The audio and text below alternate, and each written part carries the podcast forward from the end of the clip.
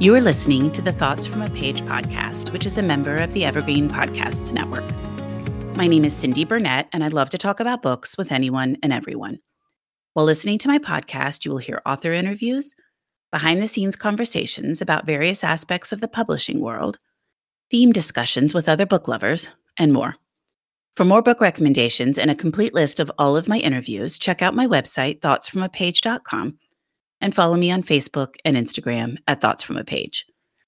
In 2022, I would love for you to join my Patreon group. I offer at least two bonus episodes a month and a monthly advanced read and pre publication author chat. For those on Facebook, I host a special Patreon Facebook group where we all chat books. Thanks so much to those who already participate, and I hope you will consider joining us. Today, I am chatting with Mary Laura Philpott about her new memoir, Bomb Shelter Love, Time, and Other Explosives. Her writing has been featured in the New York Times, the Washington Post, the Atlantic, and other publications. Additionally, Mary Laura is a former bookseller and was an Emmy winning co host of A Word on Words, the literary interview program on Nashville Public Television. She lives in Nashville, Tennessee with her family. I selected Bomb Shelter as one of my April Buzz reads. I just loved it. I really hope you enjoy our conversation. And now for a quick break. For the last year, I have been focusing more on my health and my eating habits. In connection with that, I have started drinking AG1 in the morning. I first gave AG1 a try because I needed more energy. Since drinking AG1 daily, I have definitely felt more energized. Not only does AG1 deliver my daily dose of vitamins, minerals, pre and probiotics, and more, but it's a powerful, healthy habit that's also powerfully simple.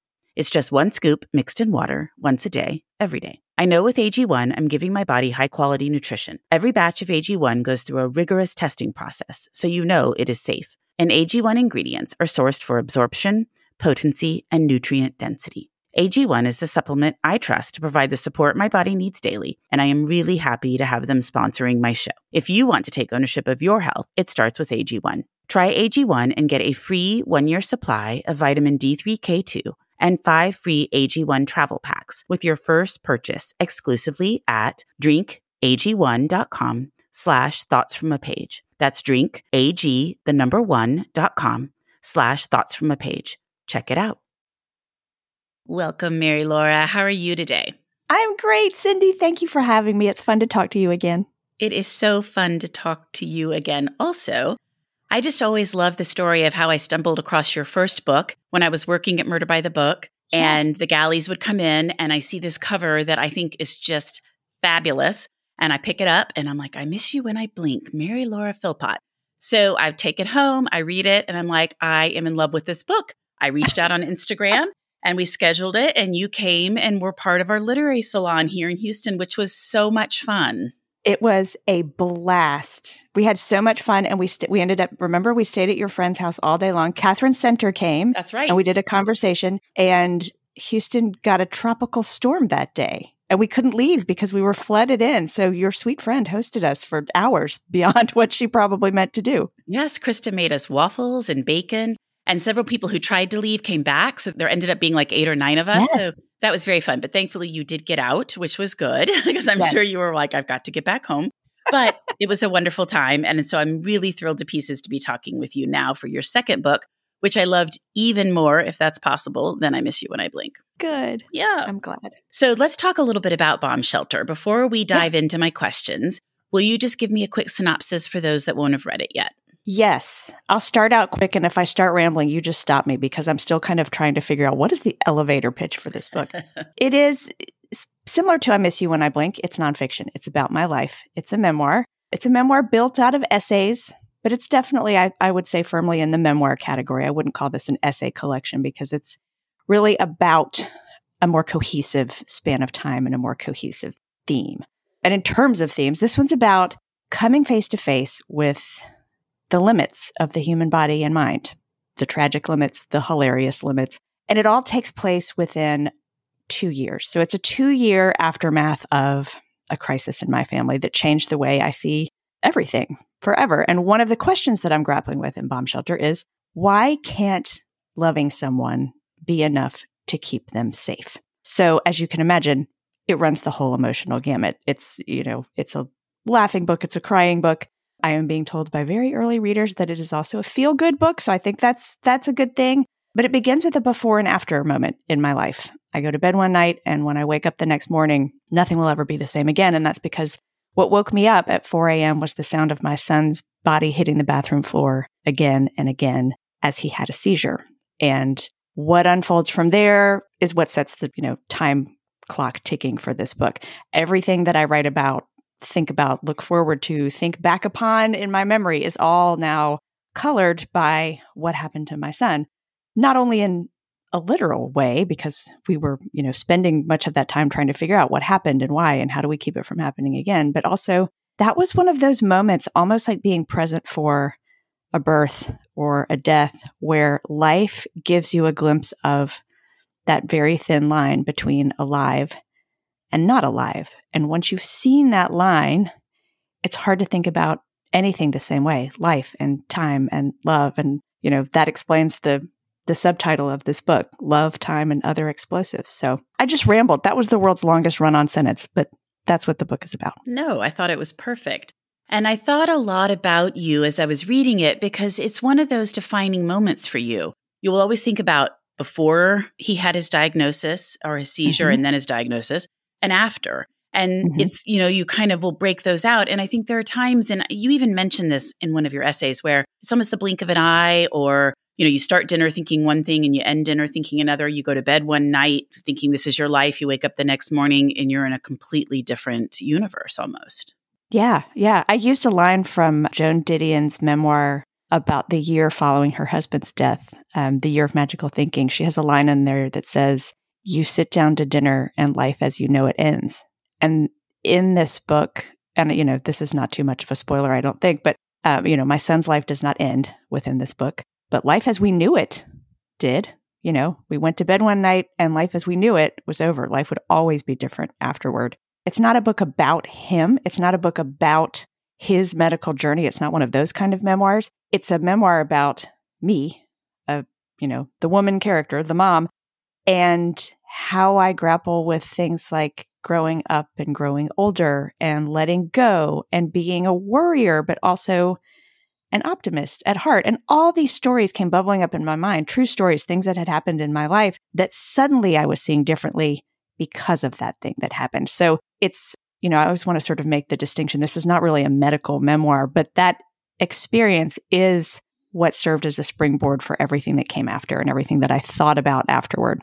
Exactly. And everything you dealt with. Like when you all are at the ER and the doctor's like, here is his medicine. Everything should be controlled okay go to the doctor and you you're going wait a minute you know and i know i've been in those experiences with my kids i'm like wait wait i have a lot of questions like this is not enough you can't send me home with just this information right and so i think definitely it is your your story and how you're grappling these with these things and how as a mother you know you worry okay his life has really changed what does this do for him and how how you can control your sadness because for me that's sometimes what happens like i have to I have to kind of control myself and be like, okay, I can't cry in front of one of my children you know, if I'm worried about them or I need to right. put on a good face, I need to help them. And you have to almost mask your own emotions to be able to help them. Yeah. Yeah. That's such a, that's one of those sort of unsung jobs of motherhood yes. that no one tells you about. The part where you have to like keep yourself under control while you're with the children. But then it comes out other ways, which you write about, you know, and I think that's so interesting. Yeah. The other thing that really struck me and I think this is especially now, the world we're living in with COVID and people so frustrated all the time, is just the random ugly comments people sometimes make. And like you were talking about, you'd shown up at an event and you were really happy with your outfit. And then somebody made some kind of sort of snide comment, like nobody's going to take you seriously in that. and you're thinking, was that necessary? I just, those are the things. And I laugh because then you, you talk about it several more times that you have all these things you would say back later all these responses. And that's what happens to me. I lay awake at night thinking of my clever responses I could have made when those things happened to me. Yeah. I mean, that's a great example of a story um, within this book that on the surface is completely unrelated to what I say I'm going to start out telling you. But it comes back to it. You know, I start that that little story with going, okay, so I was at this party. It was a professional party and a person who I kind of knew, but not really. Like I knew them well enough to be at the same professional parties, but that's it. And I've never seen them since. Came over and was like, Oh, look at you. Aren't you cute? And I did think I looked cute. And I was like, oh, thanks. And before they walked away, they said, of course, no one's ever going to take you seriously if you dress like that. Because I, I mean, I wasn't in like a big bird costume. I just had on, I had like a cute, it was a fun skirt. It was like multicolored, sort of, it completely artificial, like cross between feathers and fur. Just a fun little skirt. But kind of where I take that in my mind is not, is not just, well, that was hurtful and didn't need to be. But, you know, first of all, imagine being someone who the thing they value most is being taken seriously. Like, what, what a burden that would be to walk through life going, oh, I hope everyone's taking me seriously. I cannot be, I don't have time to worry about who's taking me seriously. And if people are going to not take me seriously because of my outfit, I, I really don't have time for that. But where that story ends up is I love this little skirt. It's crazy. It looks like fake fur, but it puts me in a good mood. And here are some other things that put me in a good mood. And I name some just little tiny things in the world that are meaningless. And the reason I need to embrace those little feel good things is because there is a, a, little engine in my mind churning constantly, full of dread about all the awful things that could happen to everyone I love and how scary the world is. So I need to take note of and embrace any little thing that also shows me the world is beautiful or comfortable or kind. And so that's why I, I love little sparkly, fun things. And it all comes back to wanting to feel like the world is a place that's okay and safe to let the people I love walk around in, which is kind of a somebody who read an early copy of this book was like, I did not think that story was going to land there, but you landed it there. So it all, you know, it's all coming back to that same sort of anxious optimism personality that I have. Absolutely. And definitely the story went in a different direction, but I thought it was really interesting. And it, it just kind of continued to remind me as I read the book really focus on the happy things. Don't get bogged down by somebody cutting in front of you when you're driving on the highway, or don't worry about these people that feel like they have to say things to make themselves feel better. Because, I mean, really, in the end, not only does this person worry about being taken seriously, apparently, but they feel the need to say something ugly to you to make themselves feel better. I certainly don't have time for that. No. I mean, the, the world is, there's enough darkness. Like, why would we make more by I being agree. mean to each other? We just, we don't need that. But on the flip side, I will say there, there's another story in the book where I'm t- it's a story about taking my son on his first college tour. And while we're on that college tour, the admissions person tells kind of a cautionary tale. He was like, "So, one time we were we had a tour group here and it was so obvious that the this girl, the student did not want to be on this tour. The whole thing was her parents' idea. And the way we knew that her parents had just dragged her on this tour was because our tour guide found the mother and the daughter in a screaming match on the quad. And everybody, you know, everyone who was on this tour with us was like, oh my gosh, can you imagine yelling at your child on a college tour? And in this story in the book, I kind of go off on an imaginary tangent where I do imagine, okay, well, what might have been going on in their lives that day. What was going on for that mother? What was going on for that daughter? Why might she have screamed at her kid in that instance? And now that one instance that was witnessed by a tour guide has become this cautionary tale that, that people tell. So, you know, maybe we could cut each other a little slack. I try to have empathy. I kind of go in cycles with it. I do the same thing. I really thought a lot about that story. And you know what it made me think about the college story? Was all these moms at the park when they have like two year olds. And then somebody says, Well, I saw this woman at the park and she was on her phone the whole time.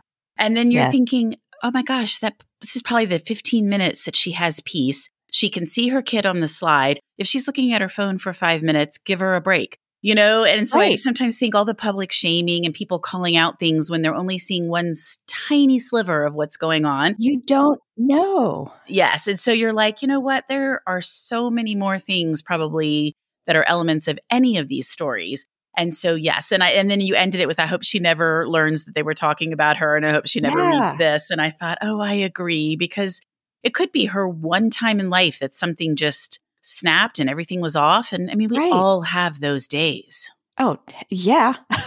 all the time. yeah. I mean, it's such a good example. The moms at the park. I remember those days. And it, like, maybe the mom on the phone at her park is actually sitting there just scrolling through Instagram. And maybe that's bad or maybe that's good. But maybe she also got like an emergency call from work and she's trying to deal with it. We don't know. She very well could be the best mother ever, or she could be the worst mother. Who knows? But just to look at your phone for two minutes while your kid is right there on the slide, I just sort of think, oh, I don't know, people, there's lots of sides to lots of these right. things. And maybe we need to all not worry about what other people are doing and just focus on ourselves. Right, right. That's it. I love that you brought that up. That's a kind of a recurring little micro theme, if you will, throughout Bomb Shelter is taking a moment to look at how something might look from the outside. Like even in, at the beginning of the book, when I there's a chapter where I describe finding my son, and it's it's a very tense chapter, but I am describing how he is at that time still a child. He's a teenager, but he is man size. And I say, if you saw him walking down the street from afar, you would say, there goes a man. And I sort of sprinkled throughout the book are all these little moments where I, I say, and if you were looking at this from afar, it would look like this. But here's what was really happening. And that's kind of what we're all doing. We're all inside our own experience and then seeing everyone else's experiences from the outside. And that really resonated with me. And just as I think I said earlier, it was just a good reminder like practice kindness, try not to judge, you know, and just kind of realize who knows what anybody else is dealing with. And yeah. that the chapter you end with, I think, really addresses that as well, or the essay that you end with. Yeah. Yeah. It's, I, am trying not to give too much away about where kind of where it ends, but I do tell a story within that about a friend of mine who something tragic happened and I didn't see it coming at all. And I didn't see it coming because from what I could see from the distance between my life and her life, I thought everything was fine. And it wasn't. And I, and I sort of struggled with regret over not knowing better what was going on with her. But that's, you know, again, that's kind of where we all are. we have all got sort of this natural distance built in between our experiences and everyone else's. And I really liked that you pointed that out and kind of hammered it home throughout the essays in a good way.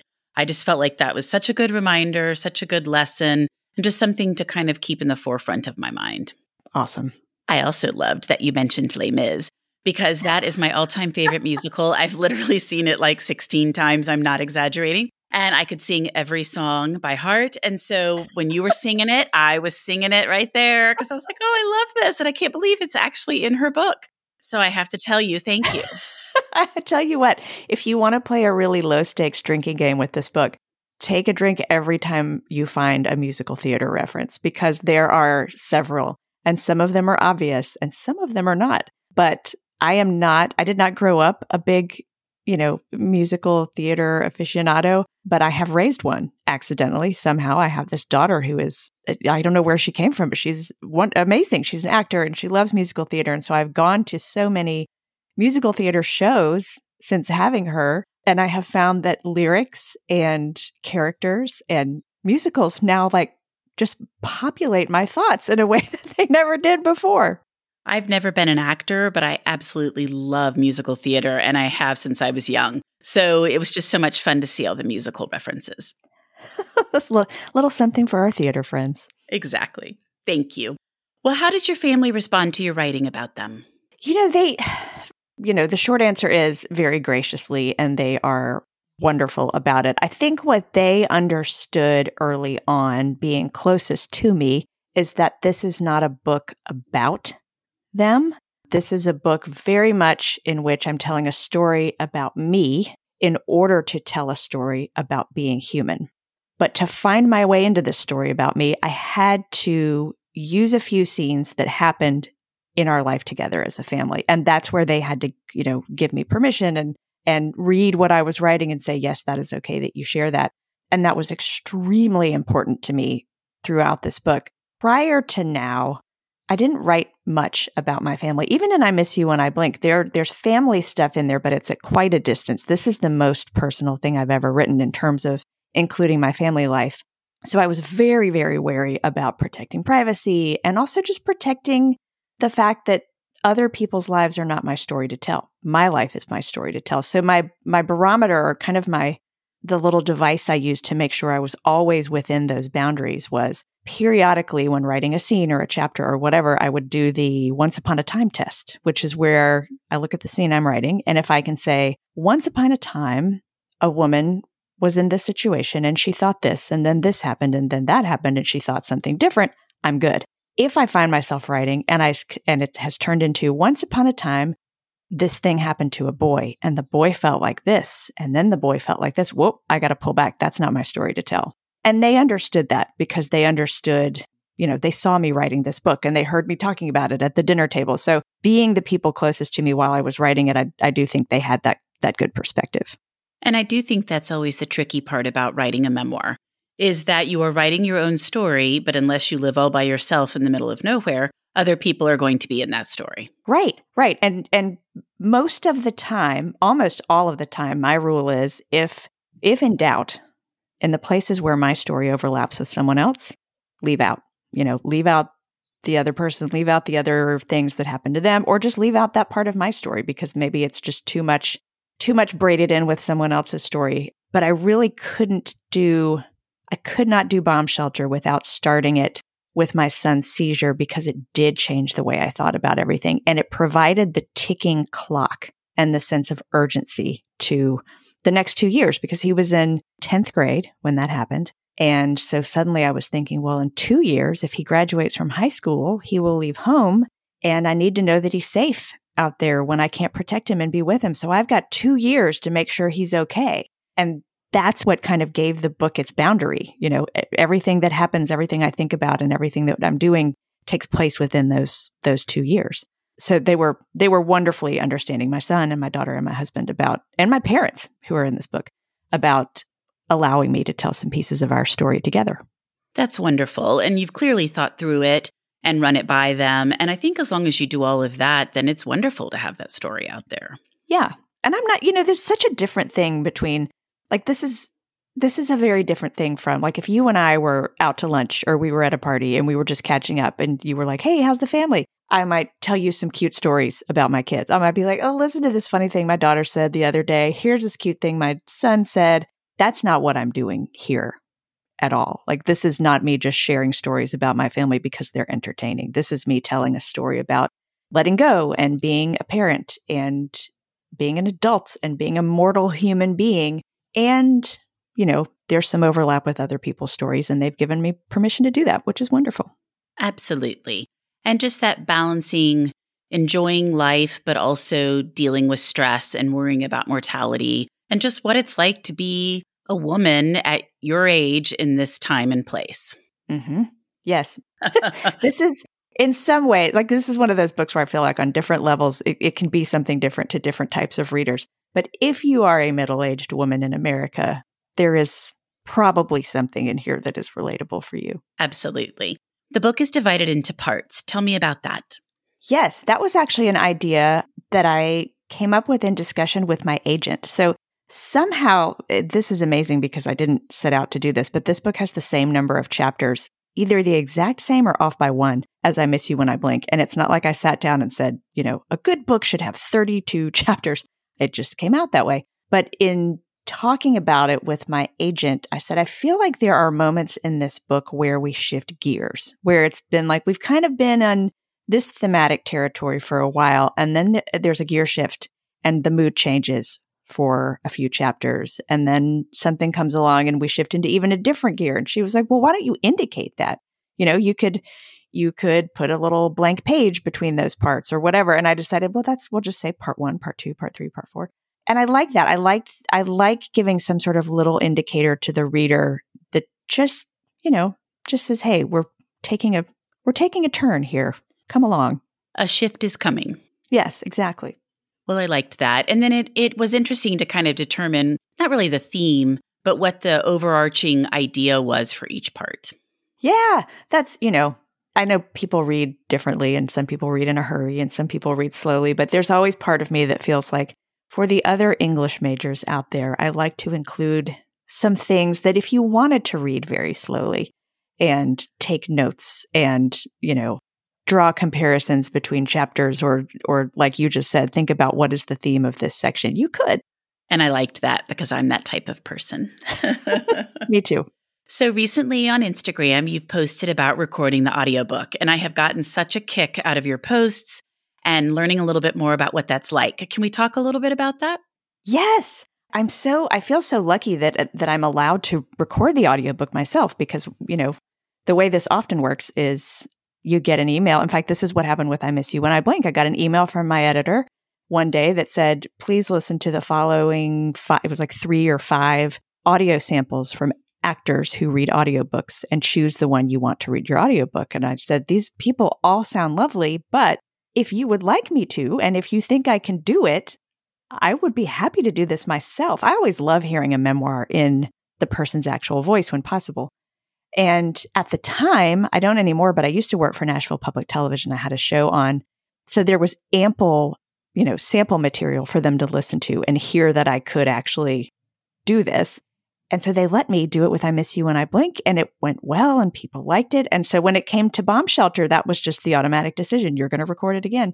So it's been really, it's been really fun. Nashville, I think it's probably a unique, kind of a unique situation to be recording an audiobook in Nashville because, you know, if I lived in, I don't know, Cleveland or somewhere, the question of can we find a good sound studio might be kind of tricky. But, you know, Nashville, you can't swing a cat and not hit a sound studio. They're everywhere.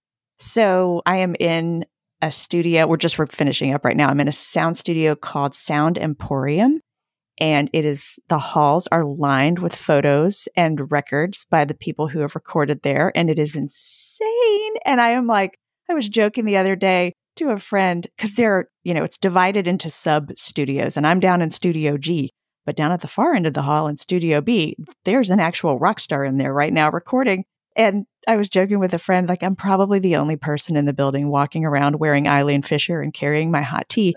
and everyone else is just these rock stars. But that's Nashville. That's what happens if you need to record something in Music City. That has to be so much fun. It's just wild. It's sort of surreal. Like there, there have been moments where I'm just like, I can't believe this is happening. and I can't remember. There were a couple of funny things that you commented on in that post. I should have looked back on it before we were talking but something about sound or I can't remember. Yes. So Nashville is booming. I mean, booming. The number of people, new people moving to Nashville every day. I don't know the number, but it's huge. And consequently, Nashville is under a lot of development. Like if you look out at the Nashville skyline, it's all cranes and buildings and scaffolding. And there's so much construction happening that there are these heavy trucks, you know, construction trucks going up and down every road all the time. And that's so different from, you know, even Nashville 10 years ago.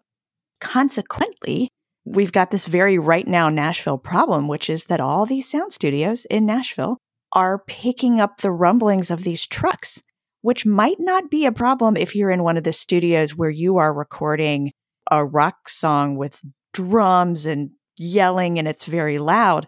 But if you're in a little studio like I was and it's set to record my voice and it picks up every little vibration in the room, those trucks going by create a rumbling that even the best soundproofing cannot keep out because the trucks are so heavy.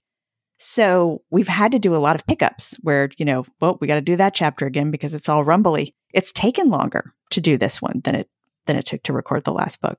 You know, I think that really resonated with me because one of the things I've learned while doing this podcast is what you're saying, not heavy trucks driving by, but how many little noises get picked up by microphones, things you wouldn't dream about. Yes. Like if you're just having a regular conversation, you don't worry about it.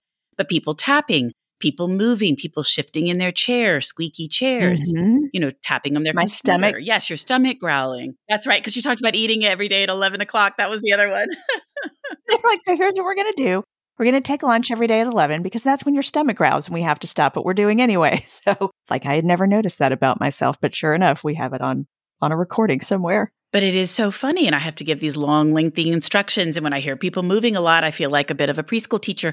Could you please stay still? You know, so it's just kind of funny how much that stuff gets picked up. Yeah. Yeah. Wear wear quiet clothing. Do not wear jangly earrings. Exactly. It's pretty funny. So tell me how you decided to choose Bomb Shelter as the title. I know it's the title of one of your stories, but how did you choose it mm-hmm. as the mm-hmm. title? And then let's talk about Frank on the cover. Oh, I love to talk about both of these things. I, I, it may be, and you are probably the same way, having worked in a bookstore, but I think if you work around books as much as you and I both did, you gain a real appreciation for, if not obsession with book covers, titles, and design and all that stuff. So I care a lot about it and probably, I mean, probably all authors care about it, but I like really, really care about it. The title is Bomb Shelter, which I think works on a metaphorical level because a lot of what I'm writing about in this book is the struggle to be protective of the people I love in a dangerous world, when in fact that's kind of impossible. But there's also a story, there is an essay in the book called Bomb Shelter. That is, you know, the title essay. And it has a real bomb shelter in it. I won't give the whole thing away here, but it's, there's an actual bomb shelter in this book. It's not just a metaphor. And I knew when I wrote that chapter and I gave that chapter its title that that would be the title of the book. I had been playing around with some other book titles, but when I wrote the bomb shelter chapter, I was like, oh, that's the title. It's short, it's punchy, it's got the soft consonants and the hard consonants, all those things that sound good in the ear. It's, you know, it'll look good on the cover. And I knew, I knew kind of design wise that I wanted the words big, bomb, shelter, and then the central, one central object. And I knew that I knew that I wanted the object to be a turtle for many reasons, including the metaphorical reasons of, you know, turtles carry a shell on their back. So they have this natural protective device that we human beings don't have. But also because there is a real turtle in the book who has a cameo in the book. The book is obviously not about turtles, but his name is Frank. That's what we call him. I don't, I don't know what his turtle mama named him. we call him Frank. He probably doesn't know we call him that. Uh, but it's a real, it's a wild eastern box turtle. It's one of many who lives in our backyard in this part of town that we live in. It's kind of wild. We live really close to a state park that is just thousands of acres of, of wildness. And so we get a lot of wild animals where we live. And one of them is this turtle whom, whom we have learned his shell pattern. We know it's him. Um, and he likes to come knock on our front door. He plays around on our back porch. We just kind of see him come and go. And I knew that I wanted to have him on the cover for all of these reasons. But the problem was at the time we were designing the cover, it was like a year ago. So this would have been spring. Uh, what year are we in? 2022? This would have been spring of 2021 that we were coming up with the cover. And I was speaking with my editor, who was speaking with the design folks at, at Atria and Simon and Schuster. And I said, I sent them all these photos from my phone. I was like, this is Frank. He's an amazing turtle. Please use one of these photos. And just the head of design was like, we cannot use your iPhone photos on a book cover. Like that's we're not going to use your phone photography on this cover. You know, if we were going to use your actual turtle, we would need a like a professional, really good, super high res shot of this turtle. So can you can you get us that? And because it was early spring, I couldn't get that because Frank was still wherever he goes in the winter. I, I think the word it's not hibernate. I think it's brumate for what turtles do in the winter. They kind of half bury themselves under dirt and leaves and kind of go into sort of quasi hibernation. And we don't know where he goes. I mean, he's not our pet, he's wild. And I said, I can't get his picture because he hasn't come out yet for spring. And they were like, okay, it's fine. We have found this other, you know, I can't believe, talk about people taking you seriously. They were so kind and never like laughed in my face about any of this. They were like, it's fine. We have a model turtle we can use. We have some stock photography of this other turtle. Let us show you the cover with this other turtle on it. So they showed me the cover. It was beautiful. I'm sure she was a lovely turtle. I'm sure she's great, but she's not Frank. And I was just kind of bummed about it. And they, this was a Friday. So they were like, take the weekend, get used to it. We just need you to sign off by Monday. And I was like, okay, fine. And so that weekend I was you know, looking at this cover with the turtle that wasn't Frank. And I was just sick about it. I was like, I cannot believe I don't have a good enough photo to use for the cover. And I went out in my backyard and I was working in the garden, you know, planting herbs or whatever I was doing. And I was talking to Frank as if he could hear me. I was, you know, when you're by yourself and you talk out loud as if your surroundings can hear you. So I was like, oh, Frank, I wish you were here. You're not going to get to be on the cover. I just wish I knew where you were. And I swear to God, the turtle comes walking out from under the shrubbery of my backyard. You've called me and I came. I mean, it truly, he was like, What? I'm right here. I dropped my shovel, ran in the house, like tracked dirt all the way up my stairs, running upstairs to find my camera, my good camera. Like, oh, where's the battery? Ran back downstairs. My children, this, you know, it was the weekend, so my kids were home. They saw me doing it. They were like, What are you doing, mom? I was like, Frank is here. I've got to get his picture. I ran outside, I lay down on the porch in my gardening overalls. I still had one gardening glove on. and my camera and I start and I probably took 400 pictures of Frank. And if you go to my website, there is a picture. My daughter came out with her phone and started taking pictures of me taking pictures of Frank. So you can actually see this moment on my website. And I sent I did not send all 400 photos to Simon and Schuster, but I sent a handful and I said, "Would any of these work?" And they did. And now the cover has real Frank on it and I'm just so happy. I love that. And I love it particularly because I followed your Instagram account for a while and Frank makes regular appearances. Yeah, he's part of the, you know, it's weird. It's like he's part of the family, but he's not part of the family. He's not, you know, he's wild. He is a wild animal who shares this little space on earth with us. Well, I'm glad that he showed up when he did.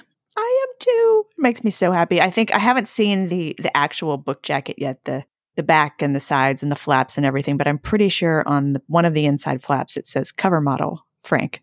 Oh, I love that. He should get credit. He showed up when he was supposed to. He did did hard work.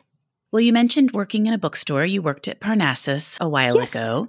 How did that influence your writing, do you think? I mean, I think the most obvious way, you know, other people's books were always going to influence me because, like you, I, I was a big reader and you absorb what you read. But I think, in terms of the difference in working in a bookstore, the best part was just being around other people who made books. I mean, Nashville, much like Houston, is a stop on a lot of book tours. So great writers would come through town. I mean, literally almost every night back, you know, in the pre COVID days, every night there was a different amazing author coming through town to do an author talk at the bookstore. And when you are around people who do the thing that you are trying to do, it normalizes it and it makes it seem really attainable. And it's not like books. Those are made by, you know, some magical people far away who have you know, they must have some special talent that I don't have and and they must just be different from everyone else. When you're around people every day who write books and you are also trying to write a book, it just makes it seem a little more attainable, a little more real. I love that. I hadn't really thought about it from that perspective. Author visits were always my very favorite thing when I worked at the bookstore, and I always liked working them and hearing what authors had to say, which I guess then ties in with this podcast because I still love to hear what authors have to say. Yeah. But I just thought it was so much fun to hear other people's questions, to hear the whole process of how the book came about and just all of it. So that's interesting. That makes sense. I would also think just being surrounded by so many different books, so many different themes, that it would just kind of make you think you could write about anything you wanted. Yeah. I mean, it definitely, and, and working in a bookstore is, is a great experience in learning there's something for everyone. Books that I would never have picked up, there were people coming and going, I got to get that new book. And it makes you realize, you know, there's so many different kinds of taste and there are so many different kinds of readers and different kinds of books. There really is room for just about anything. So it, that helps kind of put to rest the idea of, oh, there are so many books already. No one needs one by me if you can write something that you feel really is compelling and that tells some kind of universal story, there is going to be a reader out there. There will be many readers out there for it. I think that's exactly right. And your reference on the covers is interesting because I'm always obsessed about covers and love to talk about them and hear how they came about. And I wonder if some of that isn't reflective of my time at the bookstore, knowing certain things really stand out, certain things don't. You're going to walk by them all the time and see them. So you really, certain things catch your eye and certain things don't. Yes. And it's so funny. I mean, I'm, I'm sure you did this as well, just taking note of the trends in covers, how you could see like one or two of something, and then six months later, you see 10 of that same thing, you know, like this book did really well with a bright blue cover. All right. Six months later, we've got 12 bright blue books.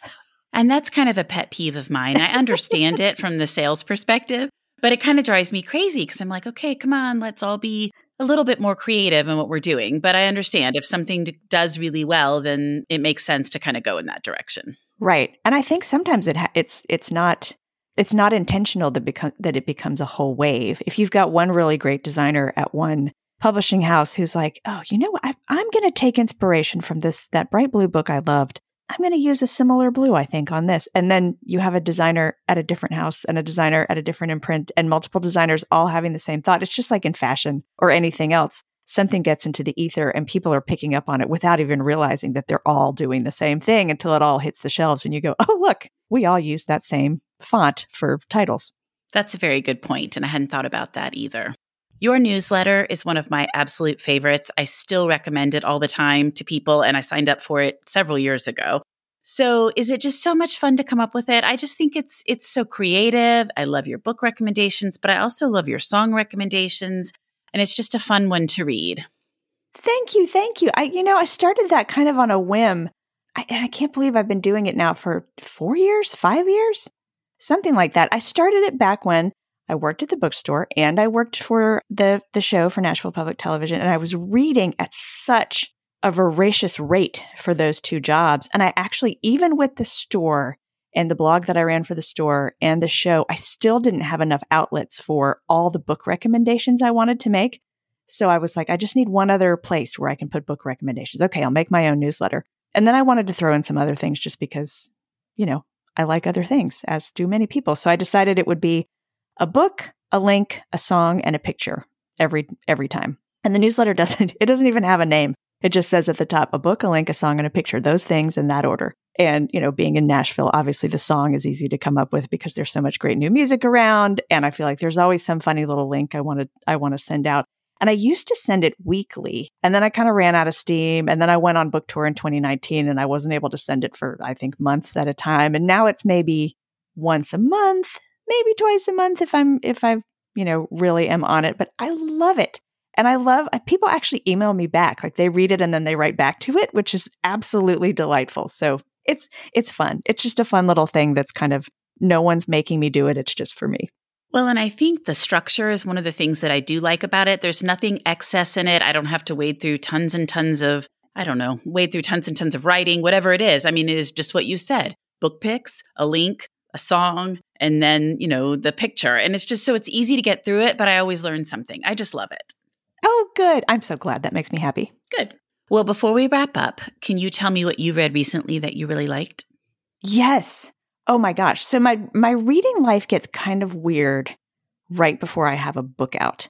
And that is because when I read and I, you're probably the same way because you're such a voracious reader, but when I read, I tend to make either literal notes in the books I'm reading or kind of mental notes of like, oh, that idea makes me think of a different idea, which reminds me I might want to write about this whole other idea. And it's a connection that like no one could see but me. But to me, everything I read is sort of feeding this bubbling cauldron of stuff I might want to write about. When I have a book about to come out and there's nothing else I can add to it and I have no control over it because it's literally at the printer, it actually makes me nervous to read because I'm afraid I'll get an idea that makes me go, oh my gosh, I've got to add that to the new book, but I can't. So my reading life gets kind of weird. I haven't been reading a whole lot of nonfiction lately, but I have been reading novels. And I feel so lucky that this happens. I kind of can't believe it happens, but people send me their novels to Blurb, and it's so much fun. And there are two coming out early this summer, both of which I blurbed, and they are both such feel good books in different ways. One is called The Mutual Friend it's by Carter Bays. It's his first novel, but not his first time telling a story because he is one of the creators of the television show How I Met Your Mother.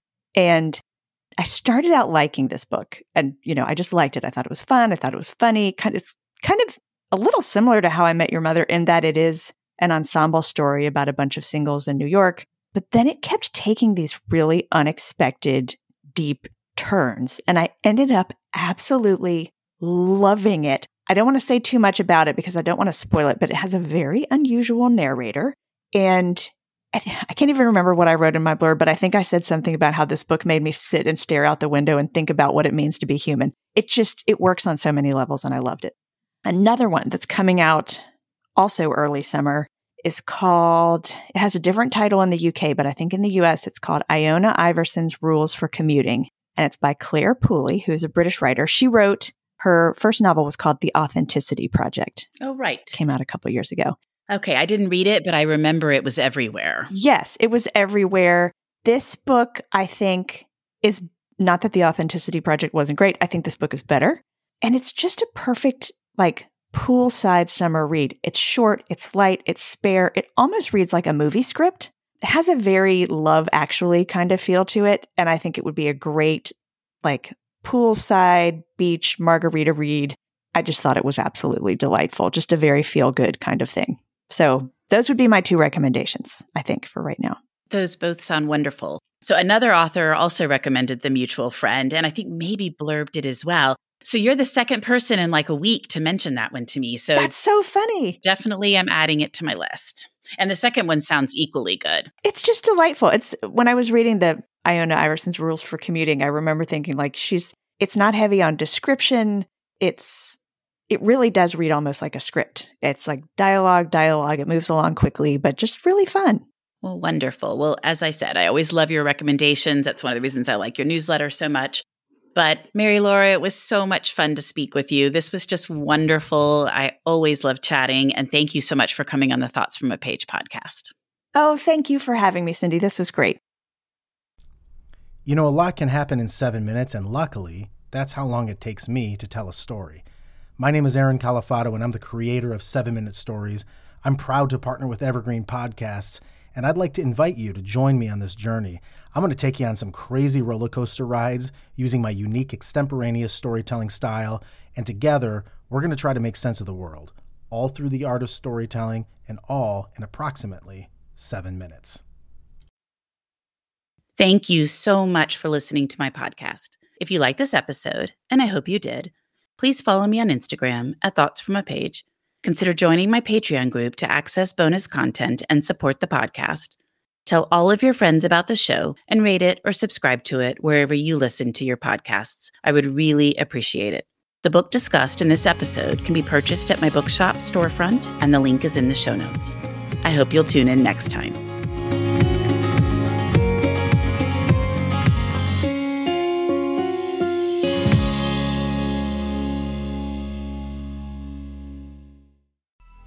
Coming up on 5 Minute News, I'm Anthony Davis.